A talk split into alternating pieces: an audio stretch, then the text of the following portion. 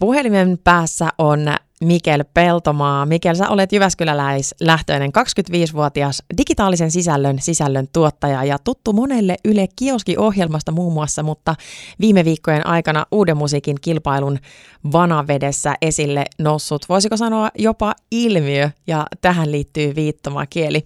Mennään siihen Euroviisuihin hetken kuluttua, mutta Mikel, sun äidinkieli on viittomakieli. Ja lapsena sun kuulo alkoi jollain tavalla huonontua, mutta kerro tästä vähän lisää.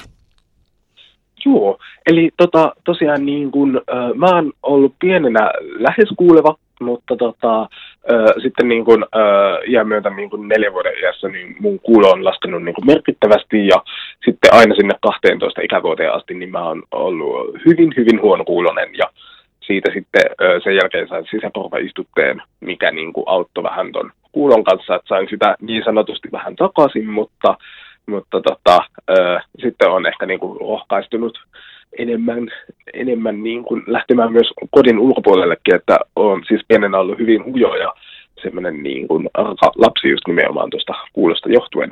Mutta tota, tämmöinen niin kuin tausta mulla niin kuin ton tai, kuulon kanssa. Mm.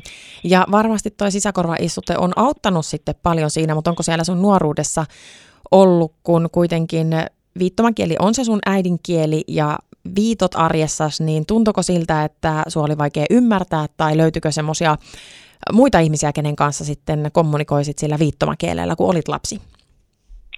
Joo, löytyi kyllä. Niin kuin, että mulla oli siis onneksi niin kuin, tota, tosi paljon niin kuin viittomakielisiä kavereita ja mä oon siis käynyt mun peruskoulun myös niin kuin viittomakielellä, että äh, semmoisessa niin kuin Haukkarannan, Haukkarannan koulu nimisessä koulussa ja tota, äh, siellä niin kuin tavallaan oli aika paljon viittomakielisiä, niin tavallaan siihen yhteisöön on ehkä sitäkin kautta sit päässyt niin kuin ihan pienestä asti tutustumaan. Mm. Ja sut on adoptoitu vuodeikäisenä Suomeen Kolumbiasta ja ä, tätä kautta kuulut myös useampaan vähemmistöön. Näkyykö se sitten jollain tavalla vai onko se ollut sulle ihan hyvin semmoista arkipäivää ja normaalia? Täällä myöskin niin kuin Keski-Suomessa, kun ajatellaan, että kuitenkin olet täältä Keski-Suomesta, niin tuntuuko se semmoiselta asialta, mikä olisi sun arjessa näkynyt? No joo, kyllähän se niin kuin monella eri tapaa niin kuin on näkynyt. Varmasti, että niin kuin, tavallaan kun on justiinsa ollut kuulevammainen ja sitten on ollut myös niin kuin tummaihoinen, niin tavallaan just 2000-luvun alun Suomessahan niin kuin oli ehkä kuitenkin vähän vähemmän niin kuin, tota, ehkä saman näköisiä ihmisiä kuin minä, niin sitten tavallaan kyllähän se niin kuin, toi semmoista niin kuin epävarmuutta varmaan itselle, että, tota, että olisi niin kuin, kovasti toivonut, että olisi voinut niin kuin, nähdä samannäköisiä ihmisiä ja sitten tavallaan niin kuin myös samannäköisiä ihmisiä, jotka niin kuin, käyttää nimenomaan viittomakieltä, että semmoinen varmaan, mutta toisaalta niin kuin, sit tavallaan ehkä se arki on ollut kuitenkin semmoista aika niin kuin normaalin niin kuin lapsen arkea, että ei se ole kuitenkaan sitä niin kuin arkea kokonaan määritellyt, vaikka ne on ollut kuitenkin ne jutut siellä matkassa mukana. Mm. Ja vaikka sanoit, että olit ujo ja jotain epävarmuuksia se olisi voinut tuoda, niin ne on ainakin tipo tiessään, koska sun intohimoihin kuuluu myös musiikkia. Tänä vuonna Uuden musiikin kilpailun finaalistikappaleet nähtiin sun toimesta myös viittomakielellä tulkattuna. Mikä sä olet UMKn historian ensimmäinen viittomankielinen kommentaattori. Minkälainen tehtävä tämä oikein oli? No joo, kyllä historian ensimmäisenä nyt pääsin niin kuin, olemaan ja se on kyllä ollut niin kuin, tosi iso kunnia ja mä oon siis ihan tosi tosi häkeltynyt ja onnellinen, että mä niin kuin, sain ottaa vastaan tämän tehtävän ja sain niin kuin, suorittaa tämän tehtävän ja muutenkin niin kuin, kaikki kommentit ja niin kuin viestit ja ihan kaikki, mitä mä oon saanut, niin on ollut siis ihan tosi huikeita ja niin kuin palaute on ollut tosi huikeita ja myös niin kuin on rakentavaa palautetta tullut, että totta kai halutaan niin kuin kehittää myös niin kuin jatkossa tota konseptia niin kuin UMK-viittomakielellä niin kuin eteenpäin, että se mahdollisimman hyvin niin paljon palvelee tota kohderyhmää, mutta sitten myös ihan meitä kaikkia muitakin ja tota, tehtävänä ehkä oli siis tosi haasteellinen, mutta mä tykkäsin, mä nautin ihan jokaisesta hetkestä ja tavallaan totta kai kun lähdetään tekemään jotain ihan uutta tavallaan tyhjältä pöydältä, niin ainahan siinä sitten saa ja pääseekin miettimään, niin kuin, että miten niin nämä jutut ratkaistaan ja mitä niin kuin, ratkaisuja tehdään, että, tota, että saadaan sitten kokonaisuus kasaan, mutta mä oon siis nyt näin kun katsotaan taaksepäin, niin on kyllä siis todella tyytyväinen ja ei, ei voi muuta kuin hymyillä, hymyillä päällä näin ja ollut tosi onnellinen. Ja siihen hymyyn syytä onkin. Mikel, Uuden musiikin kilpailussa oli paljon erilaisia finalisteja, menevistä bilepiiseistä hitaisiin palladeihin ja sä käänsit nuo kaikki seitsemän kappaletta viittomakielelle. Miten nämä käännökset ja. viittomiksi sitten oikein asettu? Mä oon ymmärtänyt, että ihan sanasta sanaan ei viittomakieltä voi kääntää näistä kappaleista, vaan siinä on ollut myös mukana sun omaa taiteellista näkemystä. Minkälainen prosessi se oli?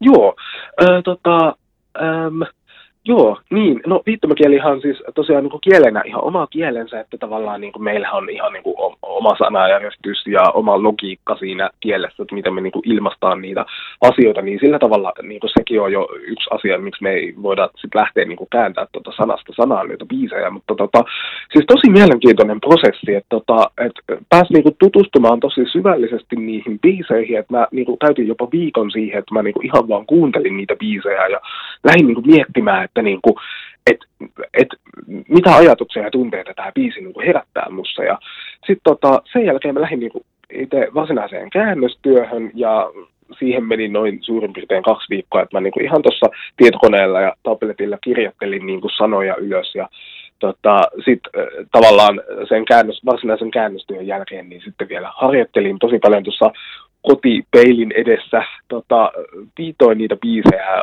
biisit tota, pyöri taustalla ja sitten niinku, lisäili niinku eleitä ja ilmeitä ja niinku, muita tämmöisiä juttuja, mitkä sitten tekee tavallaan sen kokonaisuuden, että vaikka ei viittomakieltä ymmärtäiskään, niin sitten se justiinsa tekee sen, että on kuitenkin kiva seurata sitä, että varmaan tälleen pähkinänkuoressa tuommoinen niin kolmiosainen öö, tämmöinen niin matka jokaisen biisin kohdalla ja se oli kyllä siis tosi kiva päästä tekemään.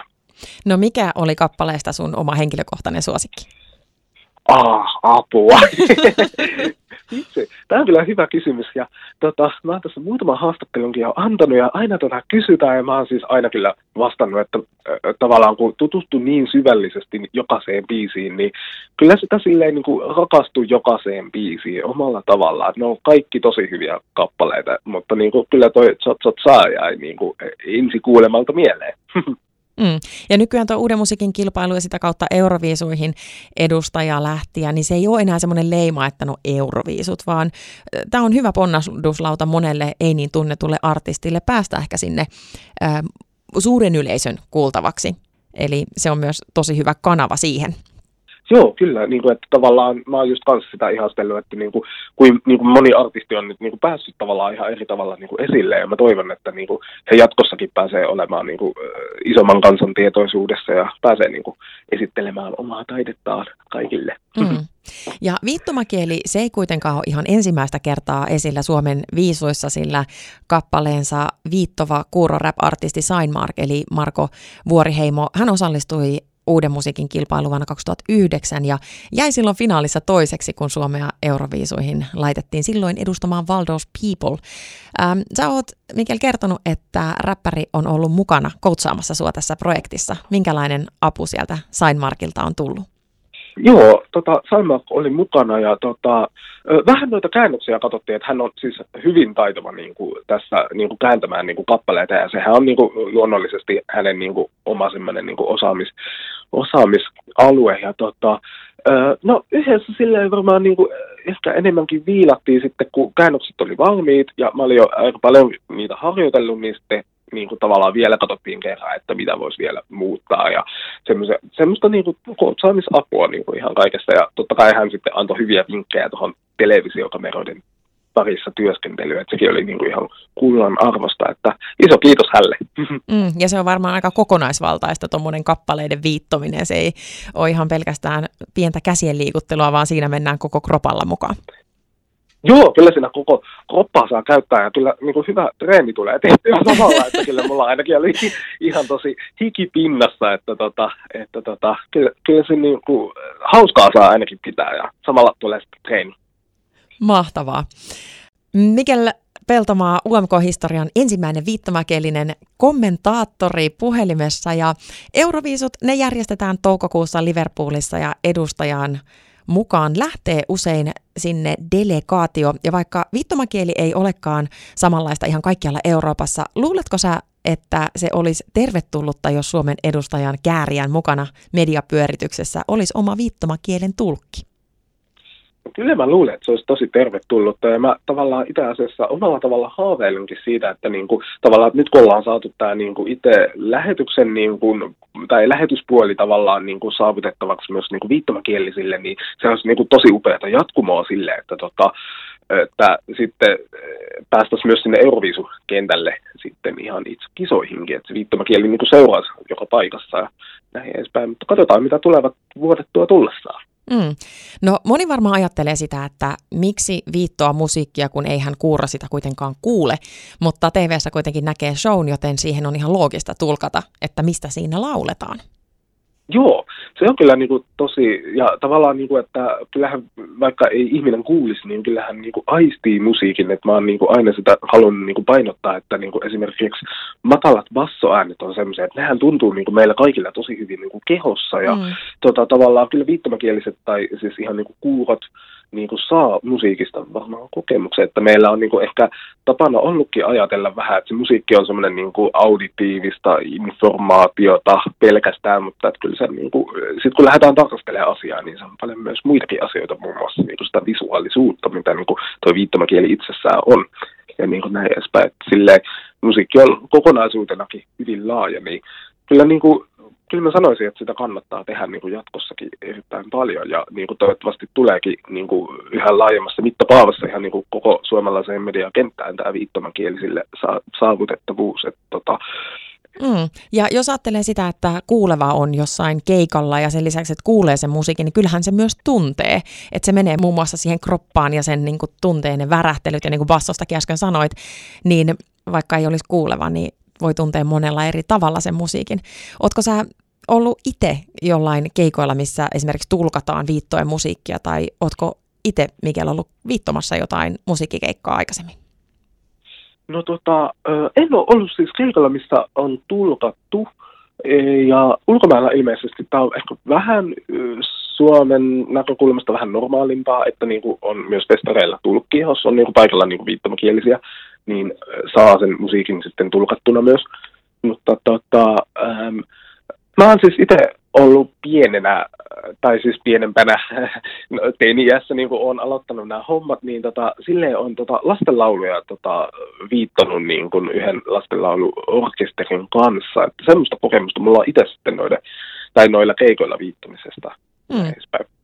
No, jos puhutaan kielistä, niin Jokaisen ihmisen olisi hyvä osata ainakin muutama sana jotain kieltä, tärkeimmät kuten hei, mitä kuuluu ja kiitos ja anteeksi ja vaikka, että voinko auttaa ja sen sellaista, mitä moni osaa kielillä, mitä ei muuten osaa puhua. Olisiko tervetullutta, että tietoisuus lisääntyisi myös siitä, että osattaisi myös viittoa muutama sana?